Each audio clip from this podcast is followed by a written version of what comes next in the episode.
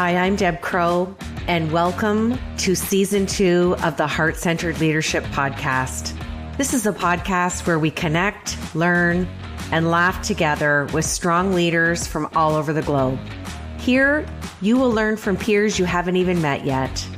You will gain new tools to add to your leadership toolbox. Because whether you're a C suite executive or a first time entrepreneur, we all contend with challenges, and there's always room for improvement if we choose to seek it. So please pull up a chair and listen in. This is the Heart Centered Leadership Podcast. Welcome back to Imperfect, the Heart Centered Leadership Podcast. My smile is twice as wide because I have my first husband and wife slash business partner duo, dynamic duo on the show. So let me tell you a little bit about Michael and Audree Sahota. This is a serendipitous interview for me today. Michael is a international keynote speaker, trainer, and consultant, and he loves to help people evolve as well as do the same for organizations. He's also business partner and I'm going to say life partner to Audree. And together they have trained many, many leaders around the globe. We're going to have a fun conversation about emotional agility. I think we're going to talk about the word shift a lot. And I love that they're just down the road from me in Toronto, Ontario. They're a fellow local leader but I can tell you wholeheartedly, not to sound corny, I have found a dynamic duo that are heart centered leaders who are also joining me in creating legacy work around the globe. So, Michael and Audree, welcome to the show. Thank you for having us. Yeah, thank you for uh, not only having us here, but talking about us as a dynamic duo. It's our anniversary today. Oh, I'm getting goosebumps right now. Happy anniversary. Thank you. How exciting is that? How many years? Four years. And we've done a lot in four years. That's exciting. Well, I know that we've had to rebook our interview a couple of times, and I bring that up because it always grounds me in the foundation to the name that I gave this beautiful podcast life hands us imperfections and we pivot and do what we have to do. So I'm glad that we're rescheduled and we're here. And I have so much to ask you. So I'm going to jump into my leadership questions if you're both ready. We're ready. Okay. I think my first question is I absolutely love your love story. And I would love for you to share with the listeners how the moment of shift came of bringing two brilliant minds together to collaborate and create your business, which is called Shift 314? I'll give the short version. I'll really give the, the longer version. The short version is uh, step one, fall in love. Step two, figure out how to be on the planet, the same location at the same time. Step three, discover that we have a shared life path and uh, that magic happens when we co-create. That's the, the short version. Audree will give you the kind of the more um, decorated version. It's decorated because it's funny. So you talk about being imperfect. So when I first knew of uh, Michael K. Sahota, we were both in a um, personal growth and development program based out of India. And we would go to India a couple times a year for this program. And then when we came back to the States, we would be on a monthly call with um, one of the teachers. And I was in a class ahead of Michael, but they merged the two classes together on just on the monthly calls. And so I would see this guy on the call and he would be answering the questions from the teacher, telling people to mute their mics and he drove me crazy. And I was always like, who is this guy? And I was kind of like, he was kind of a jerk. He didn't, you know, just wasn't, I just was kind of triggered by him. And then about six months later, um, I was in India for my course. And lo and behold, who shows up in my class but Michael Sahota? Just to make a really long story short, was that we became friends and um, one day we were we were in these very very intense processes for personal growth and transformation like wake up at four o'clock in the morning do yoga, have courses, do these very intense personal processes where we're processing things that are blocking us subconsciously. And it was the, at the end of the evening, we were having dinner probably about 9 30, 10 o'clock at night. And I was going through something and he just looked at me and he said, You know, I can hold you through this process if you promise to go through it all the way, meaning we're not going to stop and we're really going to go blow through this one. And I said yes, because it was something that was blocking me, like a lifelong block that I had. So we went through this process. And as I was working through this process, he was kind of, you know, just guiding me along through my process. But he would say things that I would say to my clients exactly at the moment where I would say things. And so I never met anybody that can work like me. And so while I was going through this process, also in my mind, in this other track, I was like, gosh, he's doing exactly how I would have done it if I was holding my client. And I came back to my room that night and I told my roommate, you know, about this Michael Sahota guy who's pretty famous on campus. And she just said, Yeah, he's your partner. And I was like, What? no, he's not my partner. He's not my type. And and uh, and then it took about four days for me to to unwind and to open up to the possibility that we can be in relationship together. And and that was it. We actually got married like five months later in India, and then another. This the anniversary today is our actual like legal marriage at the in in Toronto, kind of thing. Um, a year later that's our story. You know what I love the most about your story is highlighting the uncomfortable feelings that you had and then him extending to you you know i'm here for you. And if we're going to do this we're we're going we're going through it and it's going to be messy. And then to come out on the other side to see the alignment such a powerful metaphor for leaders especially heart-centered leaders. When we see something in someone else that bothers us or or gets us in in some kind of emotional way it's always a fun time to go inward to dig deeper to see what we're not liking in them is something that's not coming to the surface for us so what a powerful story i love that well, it leads nicely into my next question. And my next question has permanent residency on this wonderful podcast. And all of my guests have been asked this question, and I'd love for you both to answer it. What imperfections do Michael and Audree bring to their heart centered leadership? There's a long list. Part of, I think, the work of becoming a, an extraordinary leader, or what we call an evolutionary leader, is the choice to evolve oneself, the choice to lean into our place of darkness, our our challenges, and so on. And so for me, my answer is well, the biggest one I'd say is having my heart open fully because it because our hearts open and close dynamically as the day goes on as things happen, and moving out of my default historical place of being a well-intentioned asshole.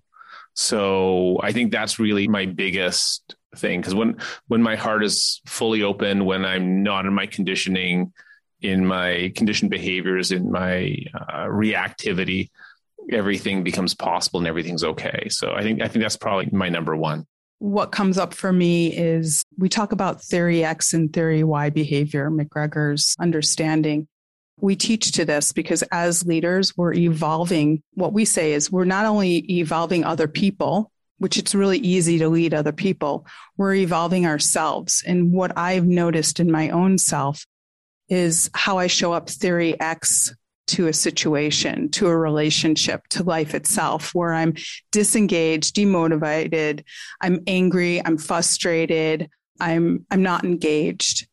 And um, for me, that's probably one of the things that I work on the most within myself and where I've had the biggest amount of growth in the last couple years because I'm in relationship. Michael and I use relationship to wake up, meaning we use relationship to grow. We're not just here in this romantic relationship. Oh, let's, let's work together. You know, let's build a business together. It's not that at all. It's like moment to moment where are we on our journey? Where are we in our own personal growth and development. How are we showing up moment to moment in every situation, in every interaction? And I can say relationships trigger you immensely. And it doesn't matter where the relationship is. You can be at work, you can be at home, you can be, you know, even at a grocery store, and you're going to be triggered by whatever the experience is. So, how are you showing up to that experience? Who are you in that moment? And are you showing up theory X or, or we say theory Y plus plus? Are you actively working on yourself in every moment so you're showing up as your best self? Oh, there's so much that I want to unpack there. I love the way you frame that. And I often challenge my clients and I frame it and ask them what their cognitive currency is. Where are you living cognitively? I need you to join me right now. Come and sit in the observer's chair beside me and let's just live in the now because we're not five minutes ago and, and we can't see tomorrow. We can think about tomorrow, but let's just land right here that alignment and that cognitive placing, that currency, it's so hard for people. And I love that you said, you know, we're not just married and decided, hey, let's join a business. It's a multifaceted relationship that can change, like Michael said, second to second. And when you're in tune with that, that's powerful. I'm a yoga teacher too. So we're very much in sync here. I love that. Okay, my next question is I want to talk about your book, Beyond Change. I want to talk about the book. I want to talk about the workbook. I want to talk about the visual handbook. Share with us, you know, where this idea and the different modalities came from and from start to finish. And I know it's a powerful, loaded question. How did you know it was time to write it and release it in the way that you did? This book is an unfolding of over three years. The book we published, Leading Beyond Change, that is actually the third version of this book. There was version one, which was written about one to two years prior, which was actually a little bit too academic. Then there's version two, which was the book we were going to publish. And then three weeks before the go to print deadline, we did a complete rewrite based on some of the feedback we gotten. So it's actually three books all in one really the intention for this is that there's so much that we teach in, in our company we have this challenge of having pretty much unlimited ip of really innovative ways for leaders to understand their own growth journey, understand approaching change in their organizations and so on. So how to put kind of a, like a level one book, level one stake in the ground to say, well, here's the foundation. And it didn't happen until we were writing the third version of the book that we got a name for it what we're creating and bringing to this world as an organization, which is the self framework, the Shift 314 evolutionary leadership framework, which is all about scaling excellence with people, not to people or at people or et cetera, et cetera. So that's what emerged. And it wasn't like there was this plan thing, oh, we got to do this thing. We're, as you're saying, just in the now, in the flow of the moment to moment. And this is what unfolded. So everything I'd say that's happening really in our lives is an unfolding and a responding to the complex dynamic emergence that all as, as individually find ourselves in. We're not just trying to follow some conditioned plan we have. We're just going with what is. I can also say that in our leadership training courses, there's so much that needs to be said that you cannot say in two days. That's just the truth of it. And so I really wanted Michael to everything that was in his head to get out of his head and on paper with the integration of my work, which is coming from a shifting consciousness, which is a passion of mine, and how to develop leaders to a new way of working. And I, I also realized that in order to, you know, agile and these new ways of working required a shift in consciousness. You can't just show up with a different behavior. No matter what your intention is, it really takes a deeper rewiring of your whole entire being in order to show up this way. Because when there's a crisis, you're going to revert back to your old self. And so your old self really needs to be dissolved. And so coming together in any type of course, people also need to have the ability to be able to read over and over again what the the process is, what the information is. So I think leading beyond change is the beginning, like Michael said, it's the beginning steps of that process but there's so much more. And i mean we have we have a playbook and we have uh, different processes and tools and techniques to use not just about transformation of your being like your psychological makeup the way you think your behaviors your perceptions which is the shift in consciousness but how to apply it daily step by step in your life because all that information is null and void if you can't apply it. And so Michael has developed amazing um, tools and techniques that you can use to transform your organization. You know, like decision making and decision cards, and there's other things that we have. The playbook itself is a valuable tool. So I thought it was really important. And some of those things are in the book, some of them aren't in the book. And we have a lot more books to write. a lot more books. The, I think the other thing that I, I just to give a highlight or summary of everything that we're talking about here, it's a marriage of personal evolution and organizational evolution. Not for fun, not because it's interesting, but because it's necessary. Organization changing means people changing. I could sit and talk to you two all day what I love about this is you've taken that personal relationship with self, with each other in life, and with each other in business. And I loved how you said, Michael, well, we did the foundational level one, but it was too academic. And then we moved to level two. And then here we are now at level three. As you continue to evolve, you're acting your brand, which is important because our branding can be shiny and beautiful and have all the aesthetics. But if you don't have that behavior to show and be deliberate with what your brand is and execute that, that is so powerful. And it leads so beautiful into my next question. This is the best question for you too, because I have this question a lot with executives and C suites that I work with. And I figured the two of you would be the best to distinguish and tell because it falls in line with your work, your book, your handbook. Clarify for our listeners the difference between an agile coach and a scrum master because I think some clarity needs to be given. And when I read this and saw this in your work, I was like, oh, I'm, I'm going to get this right from the horse's mouth. So please share with us from your humble and evolving educational and life point of view the difference because you really eloquently lay this out in your book and the handbook? That's a great question. And the framing of the question itself is a trap. And I'm going to explain why step by step. A scrum master is somebody who's a team level coach that can help a team show up and be excellent. Now, here's the deal can somebody do that unless they themselves are excellent?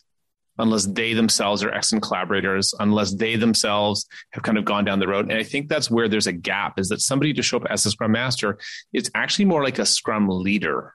It's actually a leadership role. The hierarchy has been replaced in an agile world where the product owners and the scrum masters are the new managers and their level of consciousness, their mindset, their ability to treat people well determines the level of functioning of their teams. So they're the new managers. That's kind of the new flash around Scrum Masters. Agile coaches are there to help organizations move towards an agile way of working.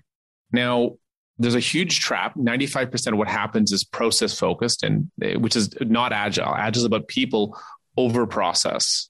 And if you dig back the covers on agile, agile itself is a culture system.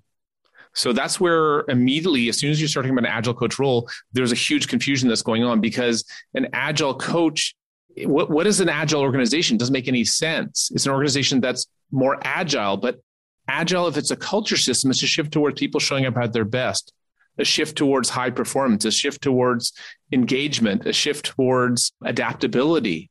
But that's a culture shift. So agile is wholly insufficient to create a culture shift it can support a culture shift, but it can't lead one. So the whole notion of an agile transformation, agile coaches is a horrible disaster that's being perpetrated on many organizations today. And I, I wish it would really just, just go away. or at least evolve to something healthier. So, what is healthier is to realize that agile is a means to an end. Agile maturity is understanding that organizations don't want agile, they want high performance. Agile can help with that, of course, but we need to have a larger frame to understand that. So, agile maturity is understanding that agile is just one wave or one approach in the ocean of high performance. And we have that maturity, that agile maturity to understand agile is just one approach, and there are many others leadership, coaching, many, many other things to help an organizational system evolve. Then we have maturity with agile. We realize it's not about agile at all. It's actually about high performance. And when we realize that and understand that culture is determined by the leadership, what does it take to lead an organization to a more evolved culture? Well, we have to show up as a more evolved leader. So, and calling somebody an agile coach to help an organization move to agile is harmful and damaging. We actually need agile leaders, people to lead and embody a new way of functioning, a new way of being. Was that not the best question for him, Audree? I did my homework. I did my homework. That was so dramatic. it, it, was it was you know um I, I think it's kind of funny too because i've watched michael i've actually coached michael when I first met Michael on these Zoom calls, he would always ask, I need help. I need somebody that's a professionally trained coach that understands what we're doing here in India, this the, this work of personal growth and transformation specifically to shift consciousness and somebody that understands energy work. And I would always like kind of be like, "Oh, I can do that." Then it wasn't until we came together and he said, "Why don't you come to one of my courses and I want you to be in the room with me and coach me live through the course and stop the play when I'm not showing up as the leader that I want to be. I was doing that in the beginning. So please understand, she would do this. We'd be live in a class where I'm supposed to be the expert training people. And I say, look, I'm on my leadership journey too. Audree may stop the play when I make a violation where I'm not showing up as the leader that I want to be, and certainly what we're teaching to here. And she would do it. And this was a huge experience for people. I forgot why I was telling this story. That's so funny. but but doesn't that align with who you are? I'm going to teach this to you. And my accountability partner is sitting over there and if I'm falling off my ability to evolve in leading you today, she's going to call me out and stop me full stop so that I have a learning moment during my teaching moment. If that's not walking your walk, that's amazing. Yeah. Well, I've never seen anybody in my whole entire career, my life experience, I've never seen anybody so committed to their own personal growth and transformation and really willing to look at themselves. I think our work does that. And you've mentioned the workbook twice, and I really want to go into that for a moment because the ability to transform your organization wholly depends on the ability that you can transform yourself because you are a walking transmission of the work. And not only, you know, coaching is kind of like talking about the others and, and going back to your own self is really important. And having the technical skills, the competence, the, the contextual understanding of how to transform an organization is also imperative on this journey. So we, we talk about taking a traditional organization we call it an evolutionary organization that that is considering excellence with people meaning that there's an engaged workforce that is well nourished and taken care of to create the high performance that everybody is looking for. And in order to move from traditional to evolutionary, you need to be able to read the system. You need to be able to know what's going on and you need to be able to function in, in the reality of what's going on. You need to be able to talk to leaders. You need to be able to have the influence. You need to be able to move the organization from one place to another move them through this transformation. I don't know any agile coaching or other coaching programs that can do that. I'm not saying our work is the end all be all, but I know that the workbook itself actually takes you through these readouts and how to work with an organization, not only yourself, and an organization step by step to understanding how to move your culture system and how to move through the structures and processes that your organization already has and what's the next step to take them through to get them to high performance. And it's not what you think it is because using processes and structures before the organization is ready to do that can be very, very damaging. Oh, that's what I was saying. so when I started working with Michael, we he was doing a lot of keynotes all over the world. I mean, this is before COVID, and there was a lot of leaders go first and the damaging effect agile can have on an organization and what to do about it. So we've been going around the world talking about this for a really long time and people have been taking things that Michael has said and kind of distorting it to fit their version, which I also think has been really damaging. So this book and the workbook and everything that we do has been like a clarification of what we've been talking about and then the how to move the organization forward in an evolutionary process and transformation that provides so much psychological safety that the transformation actually happens. And in order to do that, we kill about 10 sacred cows around leadership, 10 sacred cows around what is organizational high performance, 10 sacred cows around what is really effective change look like. So, you know, people are ready to get something that's quite a different look, a progressive look on change itself in all dimensions. This is it. What I love about that is you pointing out, Audree, that some of Michael's craftiness and creation you know, is being interpreted and distorted to fit. And it makes me think of one of my favorite mentors. I just lost him three years ago. And I remember the first time that that happened to me. And he just had this big belly laugh. And he looked at me with a really funny, drawn look. And he threw his arms up in the air and he said, Well, you've made it. And I said, What do you mean? He said, When somebody copies you, you've got something good to say that somebody else wants. And he goes, Well done. And he said, Welcome to the club. So, touche, Michael, keep creating because when people copy you, and I always believe the universe doesn't bless those who are thieves. That was another little line from one of my mentors.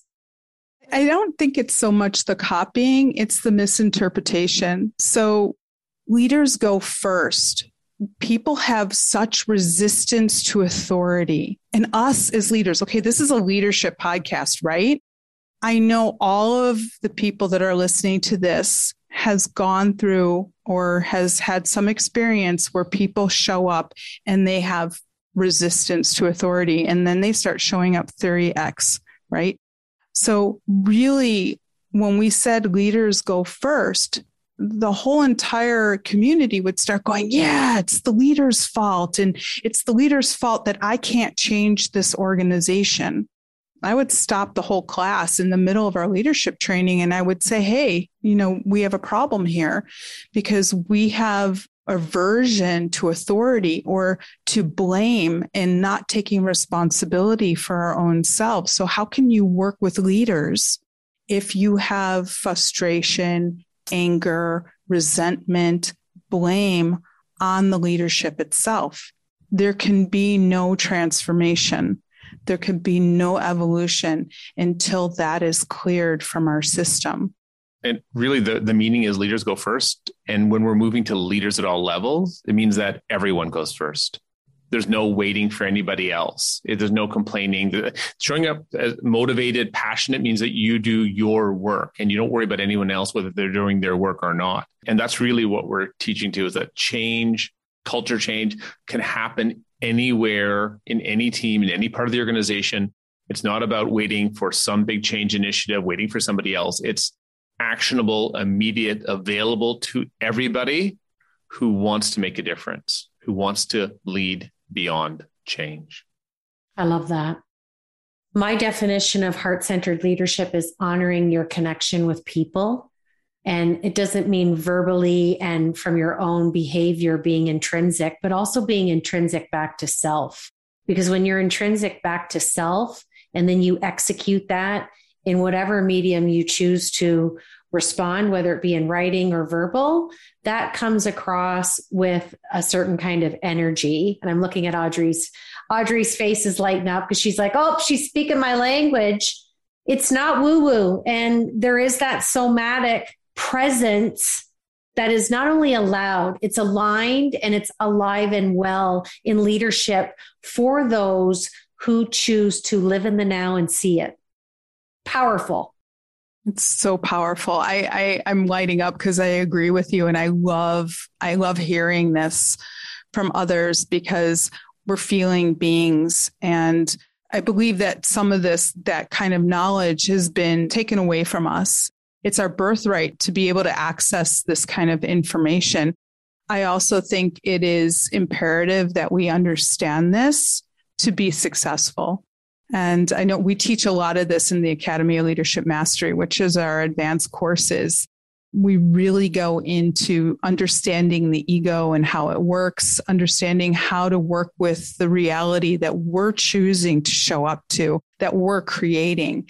And I think as leaders, it's really important that we have access to our whole selves and our whole being and when we can respond to our own selves in this, you know, you can call it self love, you can call it compassion, you can, there's so many words for it. And you said the word intrinsic. And I think that that's really an integrative word that kind of even when i see the word i see that it's it's almost like a celtic knot that it's just completely woven into everything that we do and that's the way to unlock success, not only in ourselves, but in others. Why care about heart centered leadership? Did you notice when you treat people well, they perform better?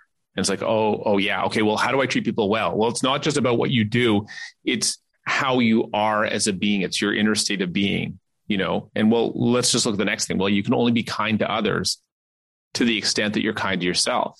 And did you notice there's that little critic going rah, rah, rah, rah, rah, rah inside your head? So you're not very nice to yourself as a leader, let's face it. So, which means you're not very nice to the people around you, which means you're not getting the performance you could be getting. So that's what we're talking about, really, that we see is that opening our hearts is a shift in consciousness. It's an inner journey of evolution. And as we go on this journey, people may be able to feel, you know, the presence or the stability that's there but that's what we talk about as a shift in consciousness. And most leaders that we see on the planet are not aware that that's what they need to do to unlock performance is shift their consciousness. And the beauty of this conversation is you know what I'm doing and I know what you're doing. There's not enough of us. It's our legacy work.